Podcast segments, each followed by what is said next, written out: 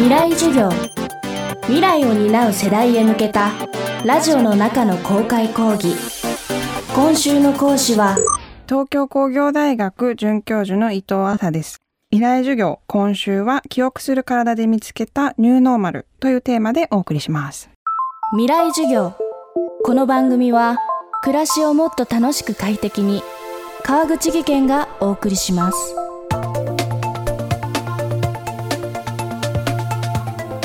あなたは自分の体のことをどのくらい知っていますか？誰もが持っている自分の体との付き合い方はやがてその人らしさになっていきます。今週の講師伊藤麻さんは視覚や麻痺四肢切断などさまざまな障害とともに生きる人々のエピソードをもとに体を通じた経験や知恵を考察。そこで得たものを記憶する体という一冊にまとめました。この本は昨年サントリー学芸賞を受賞しています。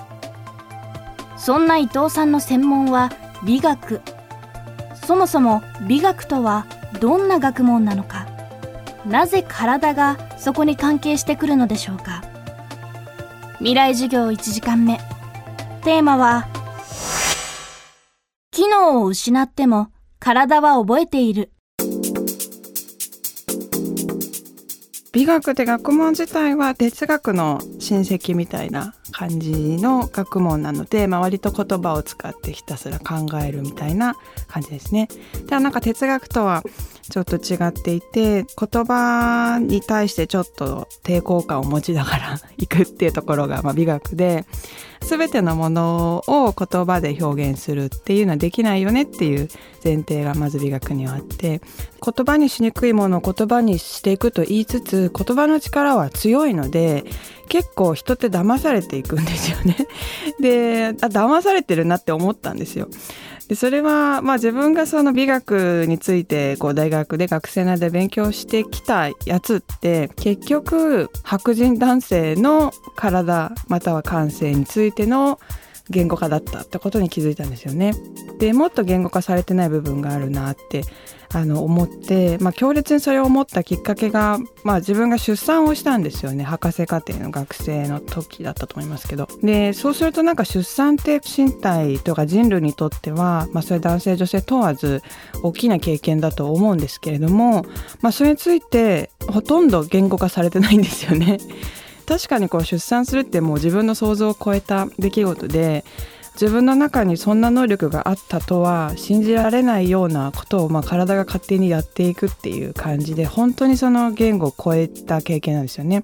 でそれについて、まあ、これまでの美学が扱ってなかったっていうことを考えた時に実は自分の体自体がこの私の体自体のことをそんなに語ってくれてなかったのかもって、まあ、思ってそれでなんかそういう、まあ、白人男性たちが作ってきた美学っていうのがあったとして、まあ、ちょっとそれとは違う取り組みっていうのができるなと思って。それでもうちょっと何て言うんでしょうね。体一般じゃなくって少しこう具体的な体について研究しようかなっていうふうに思いました。自分と違う体がいいなと思っていてたまたまこの体で生まれてますけれどもみんな一人一人体が違うので違う体だったらどんなあの風に世界が見えるんだろうみたいなことを考えてそれで最初は視覚障害の方ですね、まあ、視覚って情報の8割9割はね視覚からって言われてますけど、まあ、それがないってことが単純に自分と相当遠いっていうじゃないかと思って最初にお話を聞きました。一人一人違う体との付き合い方。自分とは違う体の付き合い方を知るため話を聞いていく中で伊藤さんは視覚障害を持つある女性に出会いました。えーと、その方にお話を聞いた時は、えーと、と見えなくなって10年以上経ってる方だったんですけれども私がその方にインタビューをしてる間ずっと全盲のはずなのにその方がメモを書いてるんですよね。手元の紙にずっと書いていてで自分が10歳の時どこに住んだとか15歳でどこに引っ越したみたいななんか自分の話を整理するためにずっと書いていて、ね、一般的にはこう全盲の人といえば展示だし携帯とかに自分の考えたことを入力しておくとかそういうことだったらありえると思うんですけど